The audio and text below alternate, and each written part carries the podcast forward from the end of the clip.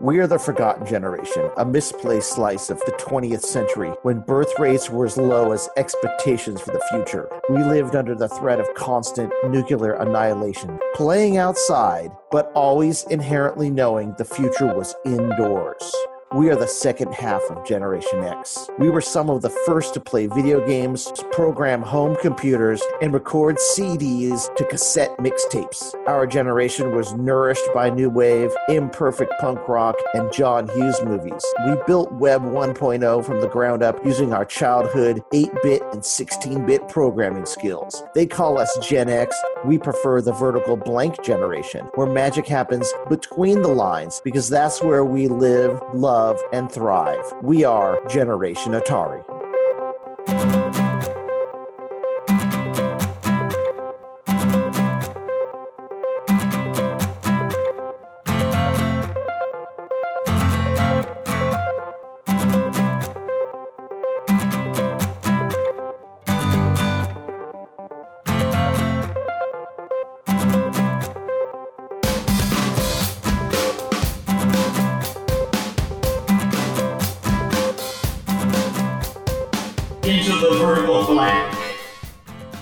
Jeff, it's a it's a Halloween. We've never done a Halloween episode. We haven't because Ha- Halloween scares me. No, it doesn't really. Well, scare me. I'm kind of scares me too. Um, so We have some. let's let's you know when we were growing up playing video games, there weren't a lot of horror games, were there? Um, on the 2600, we played Haunted House. It wasn't No, only horror. we bought Haunted House sometime, I think in '82. Is that when it came out? I don't know when it came up. We bought it later than uh, than I than. I mean, I don't. It might have been bought 80, 82 or 83. I think we, didn't buy it right when it came out. No, we bought it as a as a as a five six dollar game at the It was uh, KB. probably like 83 and it was cheap and i think it was at target it was cheap and i think what bothered me about it was the cover was was weirdly not scary Yeah, but it's a neat game. Haunted House actually is a pretty decent version of what is sort of a combination of, of adventure. It's, a, it's kind of a, kind of like adventure, but you're in the dark the whole time. And yeah i like the dark you know the the fact that you had the, the flashlight and you could only see certain things and and that you were a set of eyes like that was that was a really clever way to handle you know the sprite was just make you a set of eyes that walked Right. around The only other scary game I remember at that was an actual Atari cartridge made by Atari was Demons to Diamonds, which really wasn't a scary game. what about you know? demon attack Well, Demon Attack was really was birds that were attacking you, so I didn't really ever never really thought them as demons, but yeah. I Demon think Demon birds. Attack was scary because it was so effing good, and that when the birds started coming down at you, it was like it, it was scary good. How about that? Demon Attack was scary. You know what was also a little scary? Escape from the Mind Master. Oh yeah, Escape from the Mind Master was great, but yeah, you were you were you know in that game you were captured by you know an alien and had to get out of that maze on the on the Starpath Supercharger. What a great game! After listening to Ferg's um, podcast about it, though, I don't think I would ever be able to finish it. Did Ferg do a podcast on Escape from the Mind Master? I Master? think so. Uh, I don't remember. Just don't remember. Did it, that's Ferg all. do it? Someone did one. Errata. Episode 127 of the Atari 2600 Game by Game podcast by Ferg was indeed a study in Escape from the Mind Master for the Supercharger for the Atari 2600. Um, and it was and it was really good. Yeah, I think Ferg did one. Maybe it wasn't Ferg, but I know I know I've listened to one about it.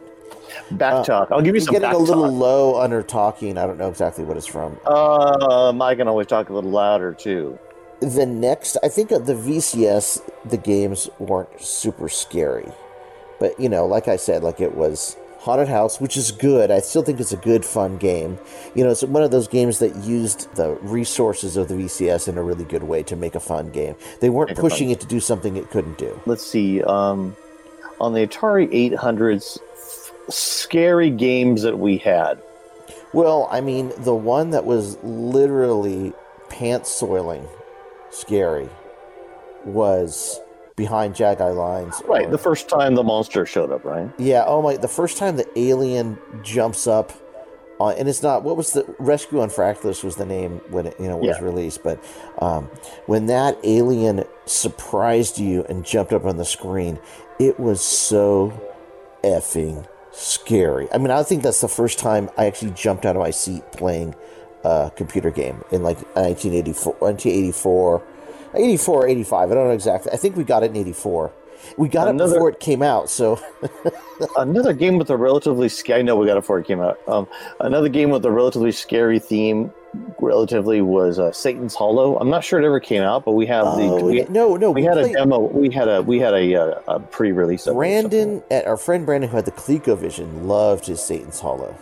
Yeah. Um, what's funny about the ColecoVisions is Mr. Do, and he was certain that it that the score stopped keeping score at six sixty six thousand six hundred and sixty six points, but actually it was sixty five thousand. It was the it was the score of you know what what could be held in a Two. They had two eight-bit registers. Yes, two eight bit registers to keep the score, but but it but it looked at looks so so of course he being Brandon being the the heavy metal fan, you Yeah. know, Iron Maiden and Motley Crue, like he kind of he kind of liked the fact that it turned over. Two fifty six time two fifty six is sixty five five three six, which is where it actually turned over, but it was close enough to six six six for him to be you know excited. And Marshall, his brother Marshall, was actually the one that pointed. yes, that's right, that's right. Because Marshall's favorite game was. But that always made me think because you know we were we had our Catholic upbringing. It always made me think that the ColecoVision was evil.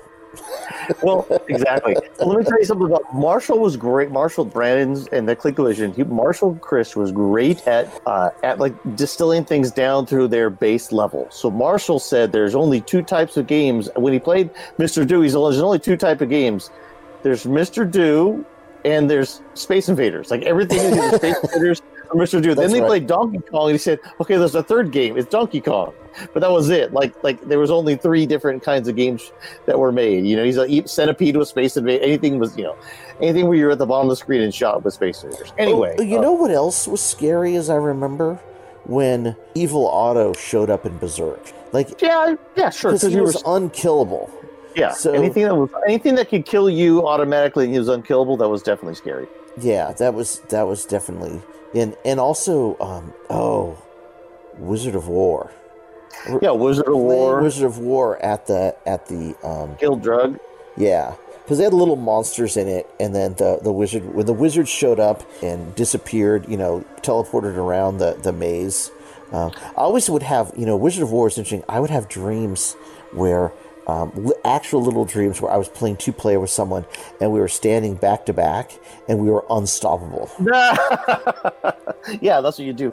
I remember um, we did have an Atari 800 version of it. I have the cart now, and but we never had the 2600 version. In fact, I don't know if there was it. There was a 2600 version, Well, there is now. but there's a new one. There's a new one that's out that someone made too. It's There's a new incredible.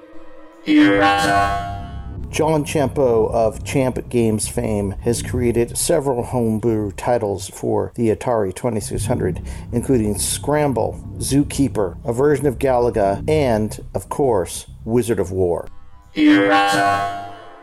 And uh, let's see. So on the Atari 800, any other scary games on the, Um, those I mean, I mean, Ghostbusters? That would be on the that was on the Commodore 64. and that was also on the 800. Atari. I love Ghostbusters, actually, yeah, on the, the 800. 2600 and I remember on the 800. I remember br- t- packing out the car before you went out with this stuff Right. you, you had. To, I love that. you could vacuum up the ghosts while you're driving and stuff. It was It pretty was like a strategy action. It was the type of game that that um, that David Crane excelled at. Um, was that type of thing? where it's combining it was, genres. it was basically Star Raiders in a different It was a little bit like Star Raiders fighting ghosts, which is without not no 3D, right? But like you, you had to get there by doing the warp, and when you're warping there, you were sucking up ghosts with a vacuum. By the time you got there, that was like dodging the asteroids, and then by the time you, You got know- there, you're you're using your streams to pull the ghosts in the thing. A little more strategy, that you know, but still. you know what? What also felt scary on the 800, and it was some of the Infocom games.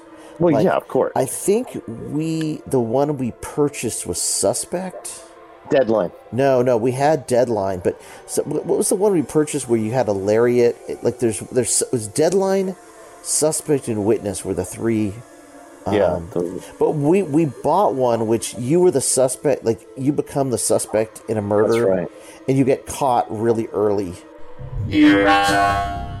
The game Steve is referring to is indeed Suspect, released in 1984 by Infocom for the Atari 800 as well as many other platforms. And Yeah, I think it was suspect.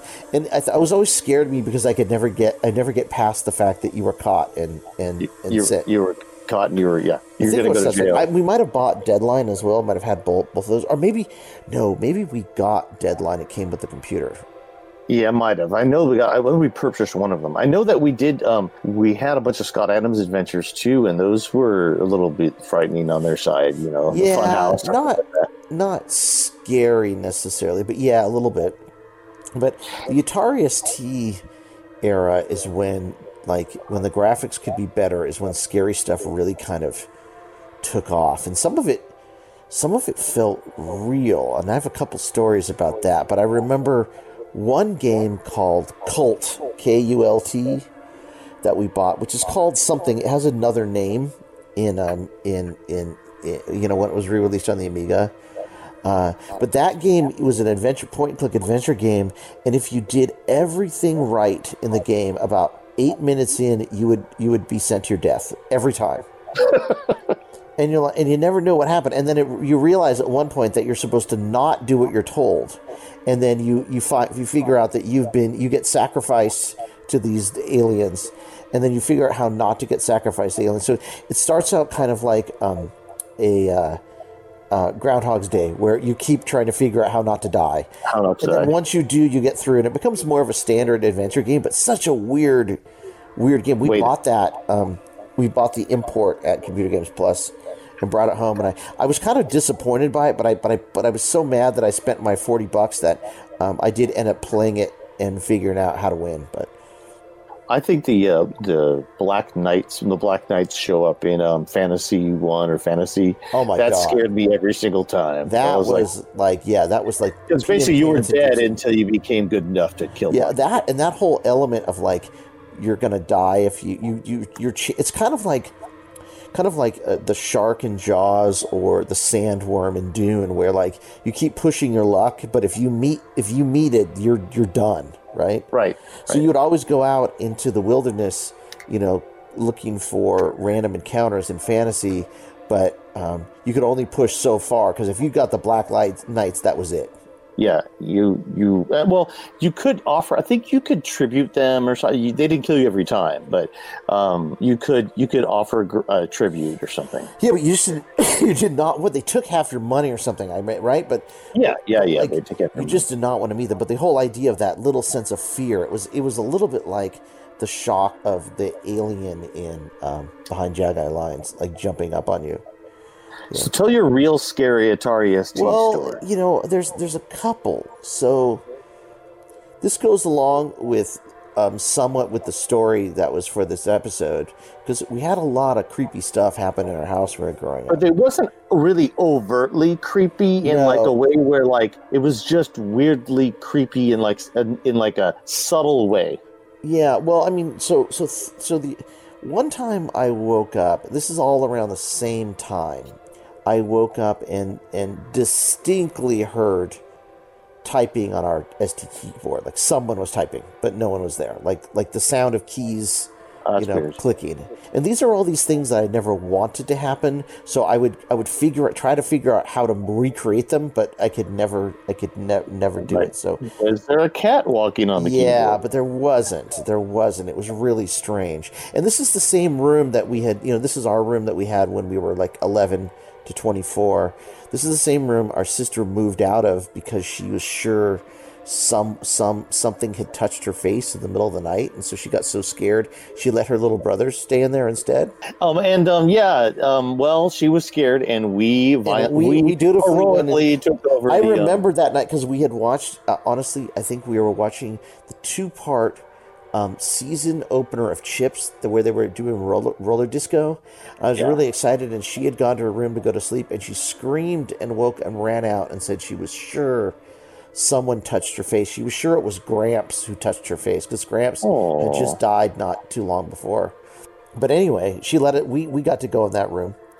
And so, so this is years late. Nothing really happened in that room, but I remember except like there were lots of knocks on the walls, all the time. You know, and it might have been because the house was old and creaking. But I would wake up and the and and you know there were knocks on the walls all the time, like little ticky ticky, and I was like, "What is that?" so much so that I, you know, I, I, I put it out of my mind. But anyway, You blocked it out. Yeah, you blocked. so there was out. a time I distinctly heard typing on the keyboard. Then there was the time I was playing Dungeon Master late at night, and I was listening to a cassette tape that was not. It was like U2 or The Alarm or something, and um, and I'm just about to see, you know, just about to get down to the bottom. Wait, you listen on headphones or how you listen? No, to no, no. I was listening in our room, just like lightly playing our room. It's about eleven o'clock at night. We, Okay. we in our room, I could play music and no one would hear it through the house. Like no one That's came cool. to, came to say anything. So it wasn't loud, but it was on. Um, so I'm just about to see Lord Chaos, and the tape player stops by itself, and I'm like, "What the f?" And I get up, and the tape player had stopped at ta- count, tape counter. What, Jeff? Six six six. Yes, it stopped at six six. I'm, like, what the hell is that about? Okay, and then I'm like, okay, so what I would do is I would I would go back and reverse the tape and get the tape counter close to that and try to replicate it. Like, is there a reason that the tape had a knot in it or something? No, never. Could never replicate it. So whatever reason that happened, anything like that happened to you, Jeff? No. I mean, realistically, no, not not. I don't remember anything like. The only thing I remember one is is like um, just uh, with the computers and stuff. No, um, you know, uh, somebody, uh, not not at that time. No, when we went back there, um, when Dad was in the hospital and someone pushed me out of the um the uh, out of the way. out of the um Oh, out of the attic. the attic and and I fell down and landed on my back, but luckily not on the ladder, or I would be in a I'd be a quadriplegic yeah, right that now. was that was crazy. um, that was someone crazy. knocked the ladder away You and pushed me out of the You attic. were in the attic. Yeah, that you were getting up. How, what happened? You were. I was tr- I was I was I I actually no, I was going down the ladder and the ladder slipped out from under me. Someone pulled the ladder out from under me because the ladder was pretty sturdily up on a side thing. Yeah. Anyway, whatever happened, but someone helped me not land on the ladder when I came down because I landed and I was fine. It was like I fell ten feet onto my back and I was fine because something floated me down and let me live. That was in which is, that was in news. 2010, right? That was 2010. Yeah, or yeah. But on the computers, no, not really. Although, Hey, right now, right next to me, I'm feeling a cold brush of air in my. Are you really? room. Yes, it's giving me. It's Well, you didn't- creep, creepy. Oh my, my, my whole body is. is I- really I'm not kidding. My whole body has got has got like um, uh, like shivers up my back right now. It's very strange. This is not a joke. It is absolutely 100% true. At that moment in our conversation, the air around me, Steve, got incredibly cold for no particular reason, and I still have no way to explain it. Very strange. I'm glad this is a Halloween ep- ep- episode. yeah, this is a Halloween episode. So, uh, So I'll um, tell you mine because now that we're, going through it, the la- that well, well, I would. There was one time I was in our bathroom, and um, I was getting ready for school, and and someone tugged on my shirt from behind. That was around the same time I would, and I always try to recreate these things. Again, I'd be like, okay, how did I brush my shirt up against the sink or anything? I could never do it. I could because I didn't want these things to happen at all, right? you were and trying to re- you recreate them to try and make and them. then the other the other time was um was in the shower i the um the the shower bottle started spinning and i was i'm like okay so how can i recreate that like was it water on the thing that made them turn by themselves and i i guess i got it so that the water had splashed directly against them it would work but um but I never really was able to do it. But when I was playing the so when the Atari ST, we had got a game called The Hound of Shadows, which was a Call of Cthulhu themed game, and uh, That's not a. Isn't that a? Isn't that a Sherlock Holmes one too? No, no, no, it's not. Okay. It's not. It, it, that's a different. Oh, it's Hound of Baskerville. okay, anyway, so- go on. Hound yeah, it, it was it was a little it was sort of a combination of Sherlock Holmes and and you know because you can do that right. Sh- Sherlock Holmes is is um, open source or whatever pub, public domain. So I was playing that game, and again, we this is on our our, our 520 ST. So it, it's not it's not a it's not an ST that has a an internal clock, and this is very important. Okay, so I'm playing that game, which is a weird text adventure to begin with, and um, I'm playing on New Year's Eve on New Year's Eve. on right. New Year's Eve, and I play into the morning on New Year's Day, and uh, at some point I type something into the game, and the game says back to me, Happy New Year. I remember you telling me all about that. I'm like, what the hell? Why is the game saying Happy New Year to me? Did- I didn't ask you to type in the date or I anything. didn't like that, There's no date. There's no nothing. The game wasn't New Year. I have no idea what was going on. But to me, I was like, that was effing strange. So we had a haunted Atari 520. Yeah, I don't know. Maybe. uh, Yeah, we or And something. that went to Brandon's house, and then then they got 666 on their ColecoVision after. Anyway, no, they didn't Um, get. That was before. I, I I know I'm joking. Realizing this needed further research, I went online tonight and downloaded the disk images for Hound of Shadow from AtariMania.com and then went to the website hexed.it, loaded them in one at a time, and searched for strings. There are many strings on those disk images, but what I found was this. The word new appears twice, once in the word newspaper and once in the phrase new.oxford. The word year appears once as well, but not in the context that I described. And the word happy doesn't appear at all, and the string happy new year or happy new years doesn't appear anywhere. It's possible that some of the strings in this game on this disc have been encrypted so people couldn't look at the disc to figure out the game. But there's many strings that are not, and it would seem weird that that would be the only thing that would be encrypted. Maybe what I saw was an Easter egg, but it certainly was weird because again, back in 1989 or 1990 when this happened, my computer did not have an internal time clock. There was no way for it to know what the day was. It was just an extremely strange and bizarre thing to happen, and it also happened out of sync. It wasn't like something the game was doing or I was having a conversation with it. It was very bizarre and lives today as one of the weirdest things that has ever happened to me. Did I have a haunted Atari ST computer? I don't know. The answer is maybe.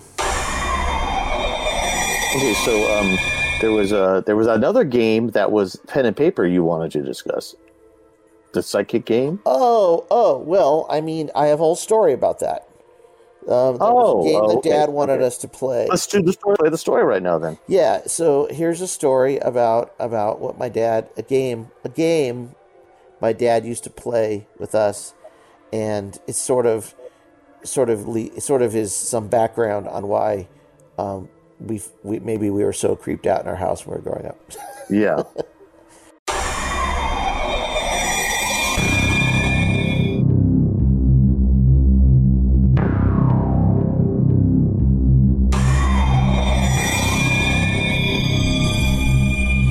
Unexplained. Part 1. Okay. Now you need to stay completely quiet and concentrate on that image, my dad told me. I was sitting at the kitchen table, staring at a drawing I had just made on a piece of notebook paper. I had drawn a cat. Or at least it was what I thought was a cat. A round face, pointy triangular ears, a little button nose with whiskers jetting out in all directions. For coming from a family of people who were illustrators, painters, and actors with tons of capacity for artwork, I was kind of a dull pencil. There was definitely a huge disconnect between what I saw in my head and what made it onto the page. Send the image to your brother, my dad continued. Send it with your mind. I tried to do what he said. I taxed my six year old brain as much as I could, concentrating on my marginal cat drawing. I imagine that my artwork is being broken into little mind bits and transported through my brain waves to my brother, who was, at that very moment, sitting in the designated isolation chamber, my mom and dad's bedroom, at a card table, waiting for my ESP transmission. Concentrate, my dad instructed. Concentrate harder. I imagined a flow of a river directly from my head to my brother's head. Pieces of badly drawn cat arriving at his brain and working their way through down to his hand where they'd be replicated on his notebook paper. You were born together in the womb, my dad said. You have an unbreakable bond. Use that connection to send messages. He was right about the unbreakable bond. My brother and I liked almost the same stuff and did almost everything together. They said we were fraternal twins, but I didn't believe it. We were identical in almost every way. Maybe we did share a mind.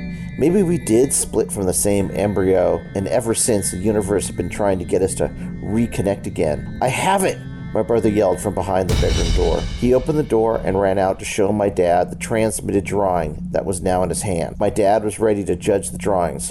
Hmm, let's see, he said as he looked at Jeff's work. He took my drawing from me and compared them. Hmm. Was a long minute that he pondered the results. I couldn't wait any longer and stole a glance at Jeff's version of my transmission. Jeff had drawn a race car. Look here, my dad blurted out. Tires on Jeff's car are round, and so is the face of the cat. This is definitely progress. I didn't see any real connection at all between our drawings, but if my dad saw it, I'd believe in. Having watched every episode of In Search of with Leonard Nimoy, he was our resident ESP expert. He was also an expert on Bigfoot, the Loch Ness Monster, and spontaneous human combustion, all of which were common subjects in our house. My dad loved mysteries, and by extension, all of us loved them too. Next time, I'm sure you will finally get it, he told us, indicating that our ESP tests would continue beyond that day, and thus afterwards, the unexplained reigned supreme in our house.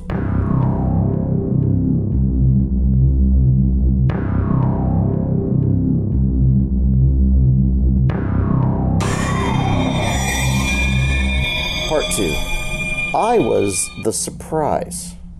My brother and I were born in 1970, about a year before ultrasound machines were invented. My mom had no idea she was carrying two kids.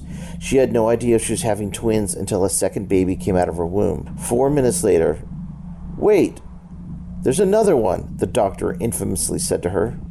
I was the second baby, baby B, the surprise. We were born a month early, each of us sub four pounds. We spent the first month of our lives in an incubator, which might explain my tendency towards claustrophobia. My brother and I were always told that we were fraternal twins, which I believe means we came from two different fertilized eggs in our mom. A popular myth in our family surrounds this incident, the truth of which I could never ascertain, but it went something like this. My mom's mom, Grandma B for Beatrice, gave each of my older sisters a silver dollar when they were born, from the year of their birth. This became a kind of family custom. So when my mom was pregnant with her third child in 1968, Grandma B, on her deathbed from lung cancer, made sure to give her another silver dollar for the baby that would be coming. However, after Grandma B died, my mom made the mistake of trying to open the garage door just as the spring broke. The door slammed down and she fell with it causing a miscarriage. The baby was going to be a boy, and she planned to name him Henry. She put the silver dollar into an envelope in an otherwise empty scrapbook, the one she planned to keep for Henry. Two years later, my mom was pregnant again, and she had her new baby boy, Jeff, and her surprise second boy, me. While she was sitting in our living room nursing us, she says she saw the rocking chair in front of her start rocking back and forth. This was the same chair her mom, Grandma B, used to sit in and rock my sisters when she visited the house. Instead of being scared by the perpetual motion rocking chair, my mom felt a great comfort swirl over her. She realized that Henry had arrived as one of my brother and I, and that her mom was there to tell her everything would be okay. Then, for an unknown reason, my mom stood up and went to check the envelope with the silver dollar in the blank scrapbook. She looked in the envelope, and instead of finding a silver dollar, she found two 50 cent pieces, one for each of her twins. This story was passed as absolute truth when I was a kid, and I was never able to ask my mom if it really was true before she died. And I'm not sure I ever wanted to. And for many years in the 70s, when my mom was trying to call one of my brother and I, she would say, Jeff, Steve, Henry, I never knew if she was kidding or if she was calling back to that beautiful, comforting, weird, off putting, and ultimately disturbing thought that Henry never died and instead lived in one of us. Heck, who knows? I could be Henry writing this right now.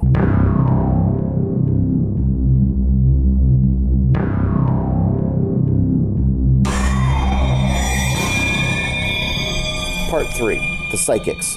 So, the fact that my family so readily believed ghost stories is a good indication of why they thought my brother and I might be psychic. If all this other stuff existed, we're living in a world where rocking chairs are moving by phantom grandmas that split coins when no one's looking, then why couldn't we read each other's minds? My mom was never a fan of these ESP tests. Her Catholic upbringing told her that we were opening ourselves up to demons by freeing our minds. It was the same reason she wrote a note to get us out of the meditation assembly at school. I'm pretty sure I recall her telling my dad she felt that the ESP tests were contributing to other weird occurrences around our house ghostly knocks, sounds, things my sister heard in her room. I think my dad was ready to believe her, but he was not quite ready to give up. So my dad conducted more tests, attempting to prove that the sixth sense existed among my brother and I. This time, I was the receiver, sitting at the card table in my parents' bedroom, waiting for a psychic fax to be transmitted brain to table from my brother to my hand, waiting to scribble whatever nonsense came into my head. I so wanted to get it right this time. If I did, maybe my dad would go away happy and we might stop taking these creepy tests. And this time, my dad decided to take the test too. He actually did that often, wondering if one of us could pass messages to him instead of between our twin minds. Or maybe he would be the conduit between our twin minds. I'm not really sure what he was thinking. He went into the living room with a slip of pen and paper, closed his eyes, and concentrated. Clear your mind, my dad instructed, as if I knew how to do that. I was seven. I tried anyway. I closed my eyes and covered them with my hands, pushing my palms lightly into the sockets. At first, everything went black. Then the color swirls appeared, the dancing photons still working their way through the rods and cones in my eyes. I waited for my very favorite part, which was when the color swirls turned into geometric shapes like triangles and squares, a vortex rainbow of muted colors. It only lasted for just a second, but it was amazing a climax of sorts. When those disappeared, it all went truly black. Then I waited. With no transmissions arriving, my mind wandered to the front of our house, and how great it would be to get on my little orange bike and ride over that small route next to the concrete. It would be a perfect jump after coming down the street and up the driveway at an angle. I took out the pen and paper in front of me and drew exactly what I'd seen our house. This is what was on my mind. Not ESP, but getting outside, playing, and doing the stuff I craved. Okay, my dad said, time's up. I didn't want to have to explain to my dad why I'd drawn what I'd drawn. My mind had not been clear. I did not follow his instructions. This just meant we'd have to do the test again. My dad took my paper, and I followed him out of the bedroom towards my brother, who had been transmitting from the kitchen table. I so wanted just to tell my dad I'd rather be outside. I wanted to ask him to help us get new bikes so my brother and I could ride motocross style like he did on real motorcycles on the weekends. I wanted this scary stuff to end. I wanted to forget the unexplained and just get on with being a kid. Hmm, I heard my dad say. Hmm, look at this. He showed my brother's drawing next to mine, side by side. Jeff had drawn a mountain scene, complete with sun, clouds, and sky. Our drawings did not match in any way. However, this time my dad was not looking at Jeff's. He was looking at the ones he and I had drawn. My dad and I had pretty much drawn exactly the same thing. It was the front face of our house, with the door, front door, and windows. There were a few small differences, but other than that, they were pretty much the same drawing, of course, in our own styles. My dad was so excited that our ESP test had finally worked. He made a frame for our drawing and put it on his wall. It stayed there for more than 30 years. We did several more tests, and on at least two more occasions, either Jeff or I matched something my dad had drawn. We never, as far as I can recall, could match each other, though. I think the law of averages says that if you try something long enough, you'll eventually eventually succeed. So maybe that's what was true with our psychic tests. But who knows?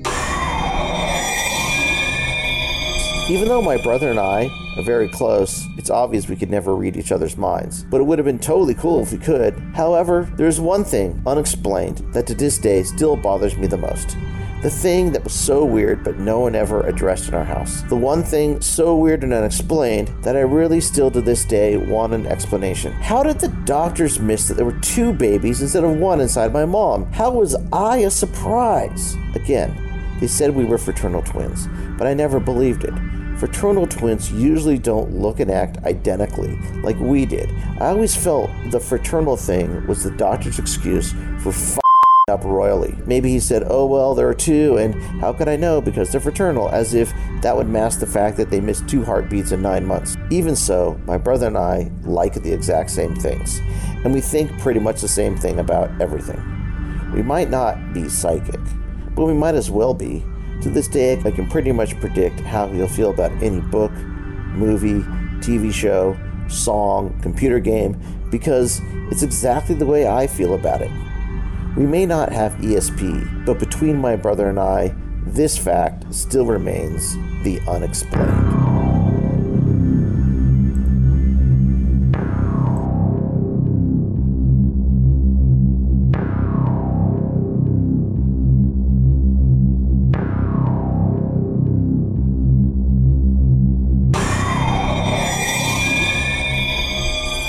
So, Jeff, do you remember those psychic?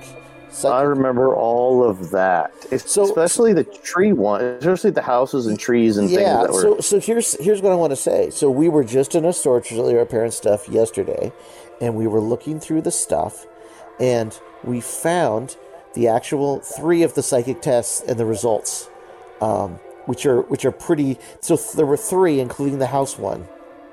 Um, that Dad and I had, had had you and I. I guess you and I never really did. Dad's the We one who did. actually. but we would be the one person was always the sender, and then the other people would do the things. Yeah. And now that I'm thinking about what he made us do, I I would never do this with my kids. I mean, like, no wonder we were stuff. creeped out in our house when Yeah. we were growing up. Um, Um, but the other thing was, you know, we, we opened a box of mom stuff, and then the power went out in the in the storage facility immediately. just in the place where we were. So anyway, I think that's good for a Halloween episode. What what do you think? Sure. Yeah. I mean, it. Thank you. This is Halloween of the Vertical Blank. This is these are all true stories. Um, even though you know they're- we, they're- we've actually tried to block out. we tried to block. there's there's a lot more too. There's more I- too, right? There's more. there's stories. more too, but There's more I'm afraid to put down on tape. I know. there was Hey, we're gonna see if you got any um EMPs on this when Yeah, you we probably it again. did. So. Oh, that's right. Okay. We were recording a, a podcast a couple years ago and got a definite, um, uh, what's it called? Uh, EVP on it. Oh, which EVP, is, right? Which is interesting. But um, we talk about mom, and all of a sudden we got this EVP. It was just so weird. This is what we're referring to here. Jeff and I have another podcast named Never Let the Fires Die about the 80s band The Alarm. We took a break for about four months of that podcast when our mom died. And on the first podcast recording back, we got this weird voice, what seems like a voice, on a recording. It doesn't sound like interference, it sounds very strange. Here's the outtake right now. You can decide for yourself what you think it is. We could never explain it. This one. Uh, yeah, me too. And it didn't. Hi, so this is Steve. I'm editing this, and I heard this weird sound. Did, did you hear this? And it didn't. All right, let's listen to that one more time. What is that? And it didn't. Okay, now I'm going to turn the volume up a lot, and maybe someone can figure out what this says. And it didn't. So I don't know what that is, but it sounds like we actually captured a real EVP as we were recording this, which is absolutely bizarre. Anyway, uh, uh, done. Um, let's go back to the podcast now. And now for something less creepy, but maybe even more scary. Here's a story from Jeff about his venture into holiday themed viral games. Well, one of his ventures. This is the story of Pumpkin Man.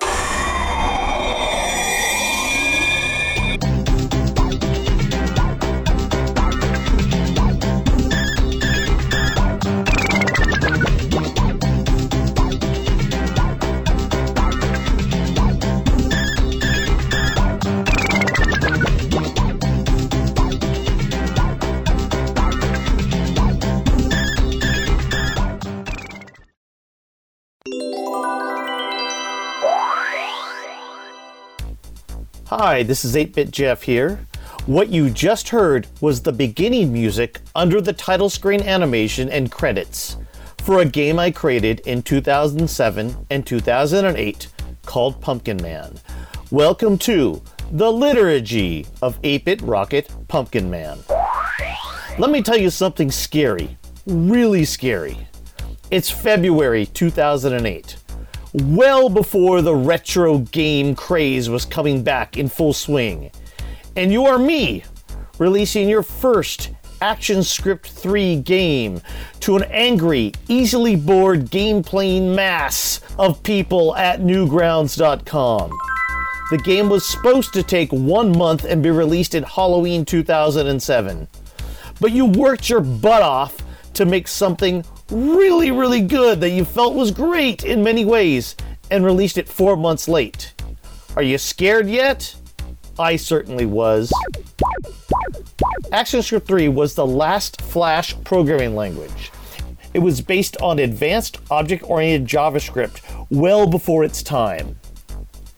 The game I created was called Pumpkin Man, and it was sort of a Halloween themed Ultra Pac Man clone with a puzzle to solve on each of the levels.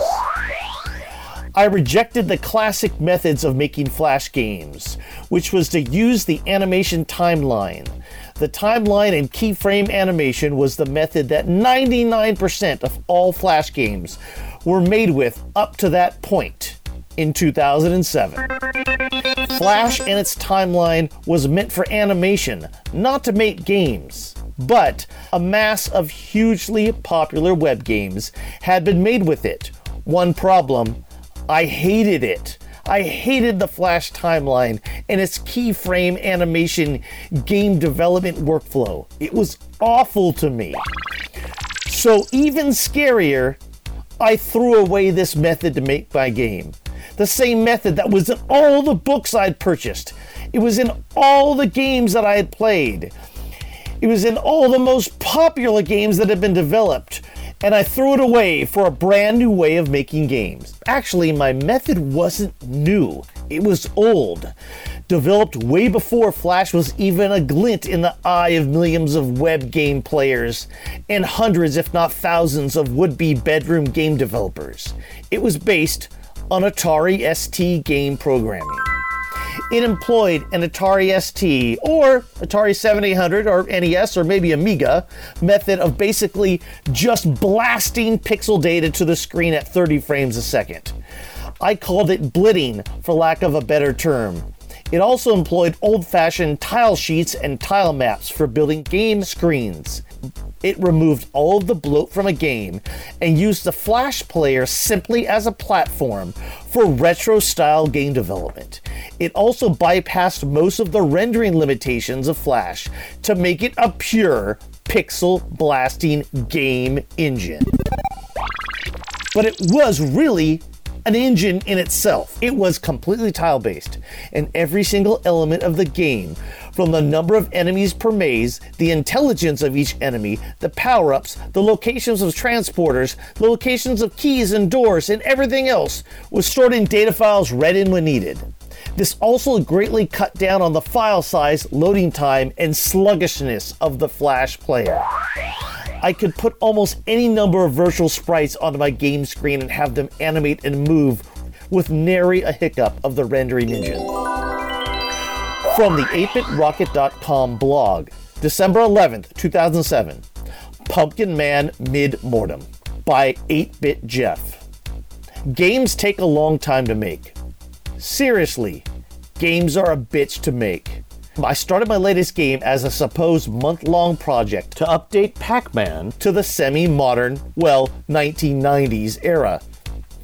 I figured that Pac Man would be a pretty easy game to make. And I also wanted to create a new engine in ActionScript 3 for rendering the screen. I have made many mistakes along the way, some I have fixed and some I am currently living with. Since I didn't know much about AS3 or ActionScript 3 when I started, I figured that I would use all of my mistakes as a learning experience. The game still isn't done, but I am nearing completion and I thought it would be cathartic to spew out some of my thoughts on game design, AS3, etc., before I tackle the last few pieces of the game. The article goes on to explain some technical details about tile based maze movement, AI for enemy, and much more. I'll leave a link in the show notes if anyone is interested in taking a look at the full article.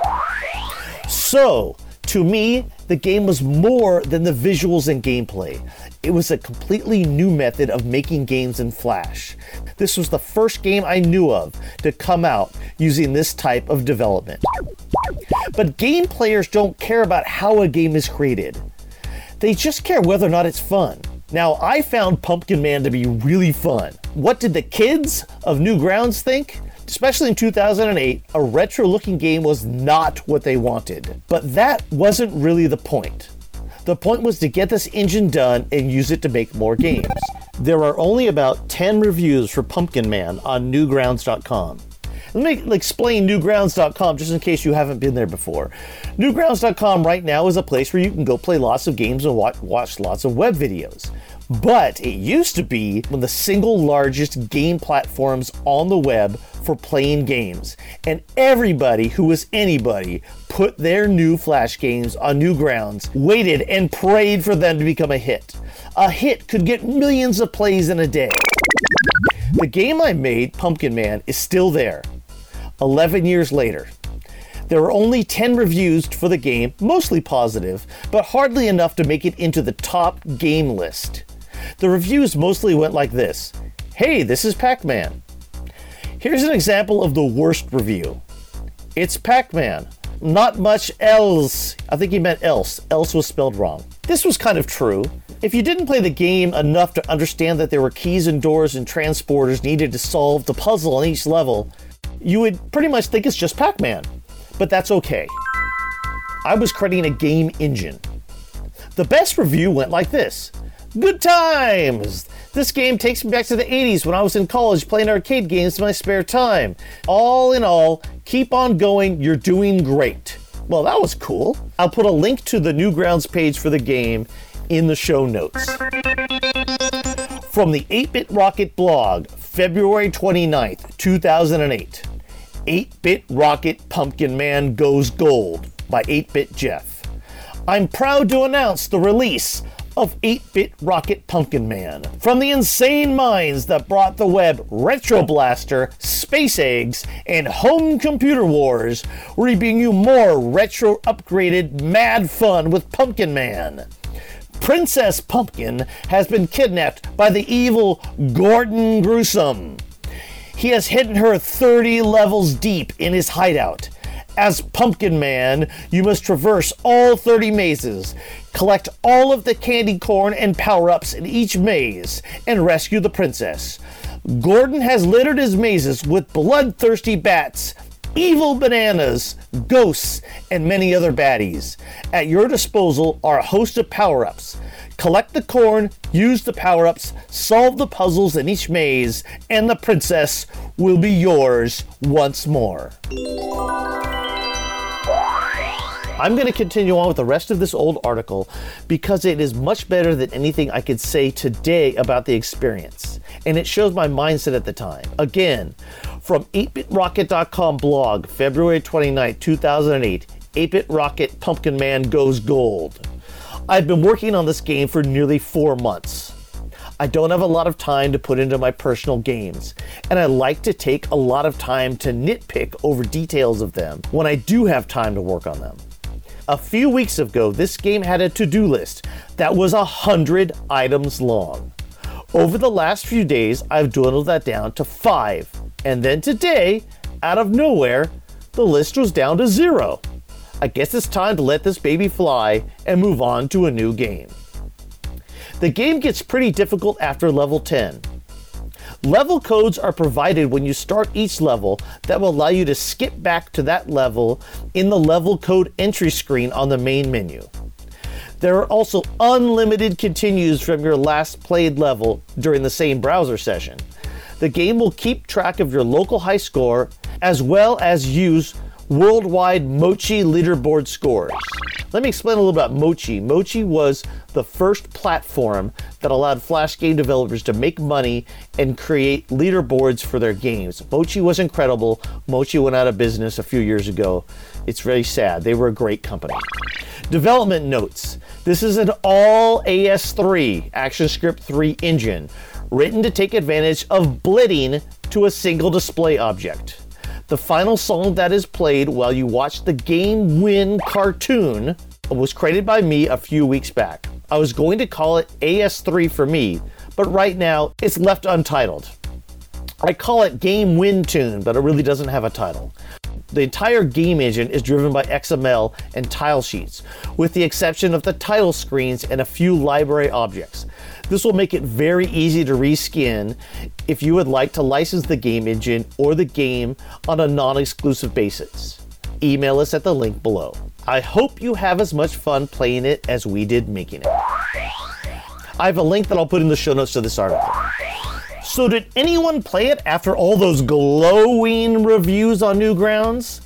Some people must have, because in March of 2009, two years after it was released, I posted that the game had been played a million times across all web portals. And in December 2011, the five year anniversary of 8bitrocket.com, we did an interesting article. 8bit Rocket blog, 1215 2011. 8-Bit Rocket 5 year anniversary, throwing up the past and the top 10 of everything we could think of. Now, there's a lot of funny stuff on this list, and I will put a link in the show notes. But the last of the list is a list of our games that we had created, the top 10 games, and number one in gameplays was Pumpkin Man. In this article, we post that Pumpkin Man was the most played game we had created with 2,323,507 views up to that point. I'm sure by the time Flash died completely, it might have made it up to 3 million, so I'm just going to use that number. But we don't have an accurate count and we stopped checking. Today, Flash players are turned off in most, if not all, browsers, and the game is in the cemetery of old games. Did those millions of plays make any money? No, not much. Maybe $500 or so. At the time, most people playing and appreciating retro games were from Eastern Europe and Asia. The Mochi ad service we used to monetize play didn't offer much money per play in those regions, a few cents per thousand plays at most. I did use the game engine to make a few other games. I also stripped it down and sold a version for a while and made a couple bucks from people wanting an easy way to use a game engine for their marketing websites. So, why is this in a Halloween episode? Well, first of all, the game had a Halloween theme. Second, I'm trying to figure out a way to make it downloadable and playable today for anyone who wants to play it. I still think it's a great game, and I really want to port it to the Atari ST or the Atari 7800 so we can enjoy it more today. Third, it was the start of the scariest portion of my work career trying to make games and relieve the boredom of corporate IT. I knew retro games were not a big deal at the time, uh, but I wanted to really put something out that was quality as a game engine. Of course, I was a little disappointed by the response. Hey, 3 million plays isn't bad. It led directly to Steve and I writing a book on optimized ActionScript 3 game development and two volumes of an HTML5 canvas development book based on the same blitting principles. You know what would have really been scary? Not trying to do it at all. And that's the liturgy of 8 Bit Rocket Pumpkin Man into the vertical blank.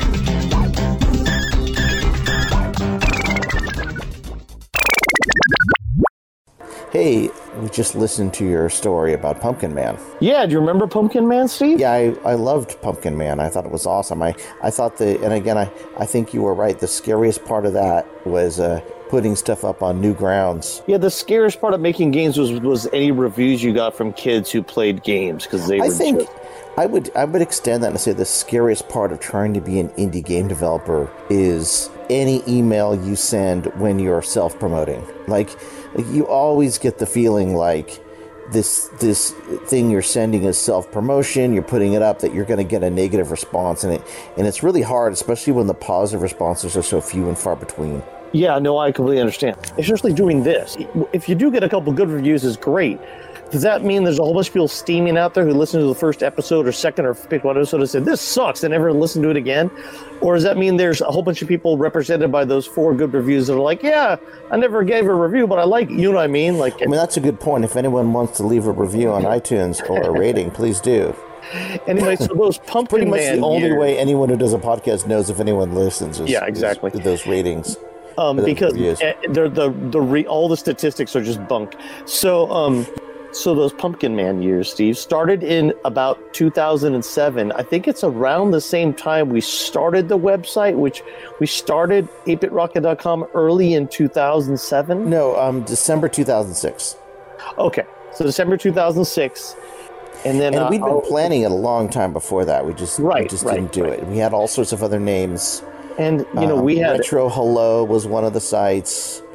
Yes, uh, retro hello, and, the and, the, and the O would buzz out, so it was really those retro, Retro hell. Hell, yeah, right? just like Motel Hello, Motel Hell, and So in any case, the years with the years where we made flash games, pretty interesting. They uh, got us into making different types of games and a book, couple books on games and stuff. But after that was done, I haven't made a game since. Still, yeah, me either. kind Because of the same reason. It's kind of scary. Again, kind of really a scary hard. world to get into after uh, the iOS and mobile development and stuff. It it seemed like there's uh, game development was democratized so much that there's so much harder to find someone get eyeballs on what you're doing. Um, Yeah, and it's hard. It's just like is- making podcasts or videos too. yeah, it, it- there's there's it's so it's hard to get anyone to see your stuff, right? Yep. So Um, you have to go out with it like we do with this. Is we we actually are making this for ourselves. We just really can't care. We do care, but we can't. If that makes sense. Right. I'm. We're uh, yeah. This is uh, a podcast for you and I. And it's for You're out people who people who discover it and enjoy what we're doing. I hope they really enjoy it. Like uh, we got a nice message on tw- Twitter this week from someone who Yeah, um, yeah, we get them every once in a while. We get I get another like another uh, person reaching out. So um, which is cool. But anyway, yeah, that was a scary time. That's why it sort of and it's a Pumpkin Man, and it was a Halloween game that you made. yeah, it was that- me. It started in um in the like October first of two thousand and seven, and I thought it would take a month to make a pumpkin to make a Pac-Man game, and it did. So if I had just put out Pac-Man with pumpkins and on the same level, that just It's really not on. a pumpkin. It's more like a jack o' lantern. You're a jack o' lantern, right?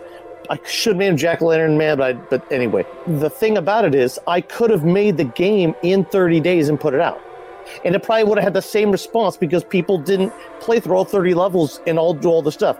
But what I actually made was a huge game engine.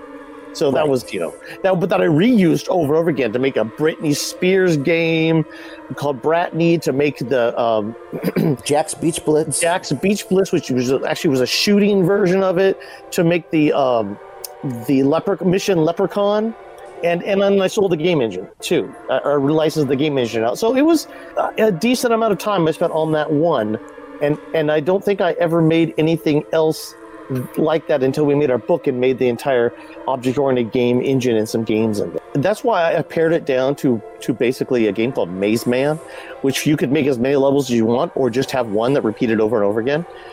And if I just made the Pac-Man, it the, it was a 15 by 15 grid, so I'm not quite sure you could make the full Pac-Man maze. But one of the levels in Pumpkin Man is as close as you can get to making the Pac-Man maze. If you just you did that and then you skinned your game, I could have made that in 30 days and put it out there and reskin it over and over again. Probably the amount of work that I put into doing these things to make them game engines made made the work much more fulfilling, but made the end game reviews or whatever players just it's it's a Pac-Man game, right? At the time, ret- retro games were not big at all, and at all. Um, they might have been growing a little bit. But so you were interested in making a retro a game engine based on a retro game like Pac-Man, but you wanted to make something more. So you spent a lot of time on lots of levels, and what was lost there was that people just saw it as the Pac-Man game. So they Right. didn't they didn't see all the content that went into it. That, So- that's okay though. I'm not. I didn't even complain. I, I was such a great learning experience.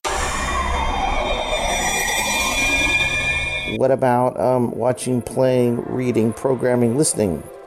What are you watching, Steve? Not much. Uh, we are. I just finished watching Expedition Unknown, a, kind of a, a afterlife. It's called, and it's four episodes where they try to figure out whether there's life after death. Which, of course, of course, they're never going to figure that out. But it's good theme for Halloween, I guess. Well, I would say that something I'm actually watching that is um, Halloween themed. Um, if nobody, if people have don't go to the Chills channel, C H I L L Z on YouTube, it's a guy who puts together lots of like, I don't know, ghost UFO style videos, top tens and stuff like that. So I usually check that out once a week and um, a couple others. So that's watching also watched um, El Camino, which is the Breaking Bad movie, which is utterly fantastic for a Breaking Bad fan. I don't know how it would be for someone who never saw Breaking Bad, but it's it's really good. Well, it, I may be your guinea pig. Um, Try and see. What, what about uh, uh, playing? Playing. Um, I rearranged all of this, all of my computer equipment and video game equipment, so that I could um, try and record the screen better. And I'm going to be doing the blue box games for the Atari ST as a video series. So starting with the ones that you could get here that Atari put out in these Oh, blue cool. and gray boxes. So there weren't a lot of great. There weren't a lot of games. There were a few: Star Raiders, Battle Zone, Joust, uh, Missile Command, Millipede. A really nice version of Crack'ed, which and Crystal Castles and Crack'ed. It's funny. Crack'ed for the first system developer was for the Atari ST. So that's what I'm playing right now. I, I am playing original JRPGs. So, because of Dragon Quest XI on the Switch, they released Dragon Quest 1, 2, and 3 in updated form, but I don't care. Um, so, I just finished Dragon Quest 1. I'm moving on to Dragon Quest 2 now. Also, on that Switch, in the um, Super Nintendo sort of library you get free on the Switch when you pay for the subscription, there's a version of Breath of Fire, which is a RPG series that started on the Super Nintendo by Capcom, and you get one of those free. So I would suggest if you if you if you've never tried a JRPG and you want to try one, that's a good place to start because there's you already own it and it's free. Well, I was thinking of um, here's the front of the um, the Genesis. Uh, what is it? Two hundred and thirteen and one that I have. What what's on the front of that? Steve? Phantasy Star Four. Oh yeah, I don't like fan. I would. I suggest you play Phantasy Star One to begin with. Phantasy Star One, Dragon Quest One, Final Fantasy One. These are all games that are like if you enjoyed Ultima Four or Five or Phantasie two or three, one, two or three, you'd really enjoy those games. They're they're very close to to what you remember. Actually, I'd say Dragon Quest, Dragon Quest two, because Dragon Quest one, you, it's only a single player, but Dragon Quest two, you get three. What about reading, Steve? Oh, still reading uh, Steve Russian's uh, Knights in White Castle, which is really good.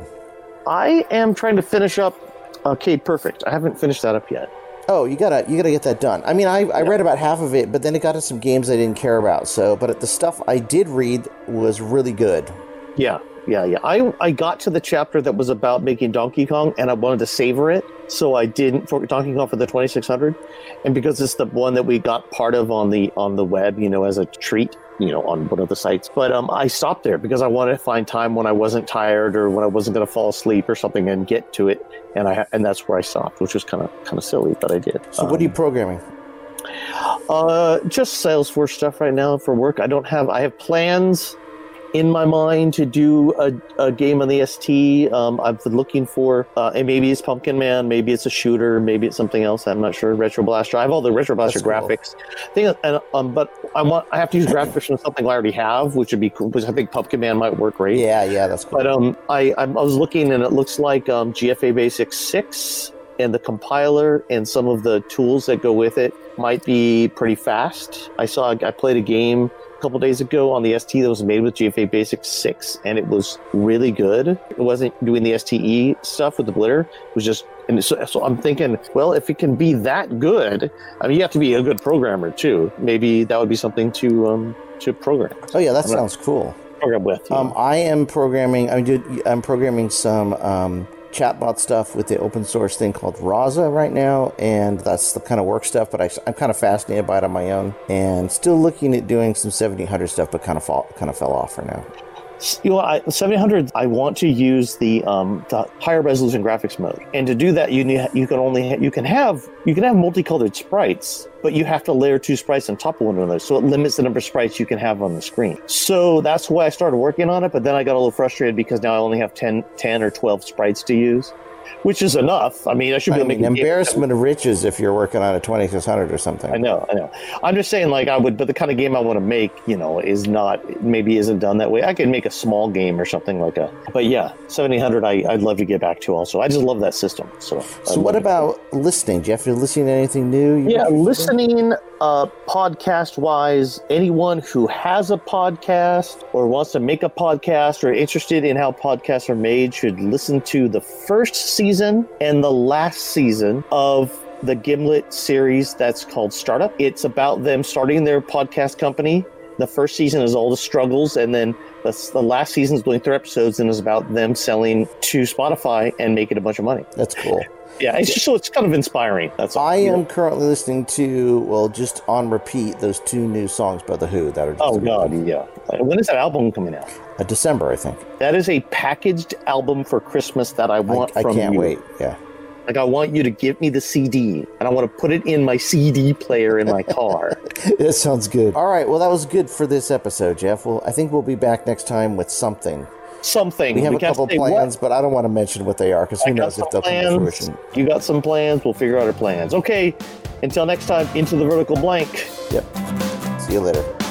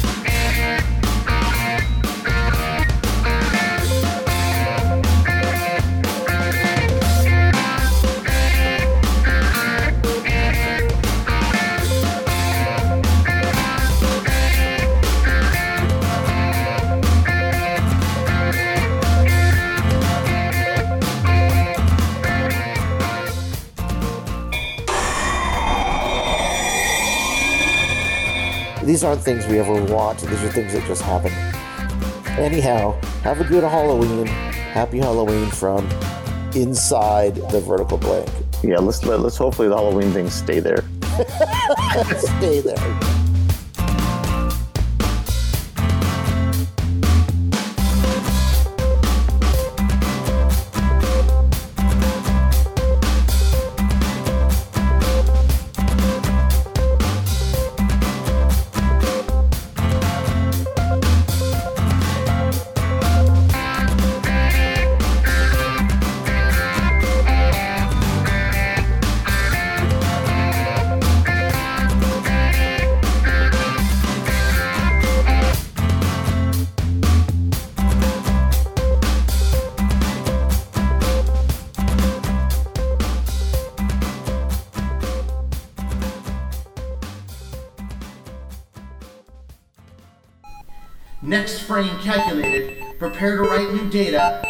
Blank ending.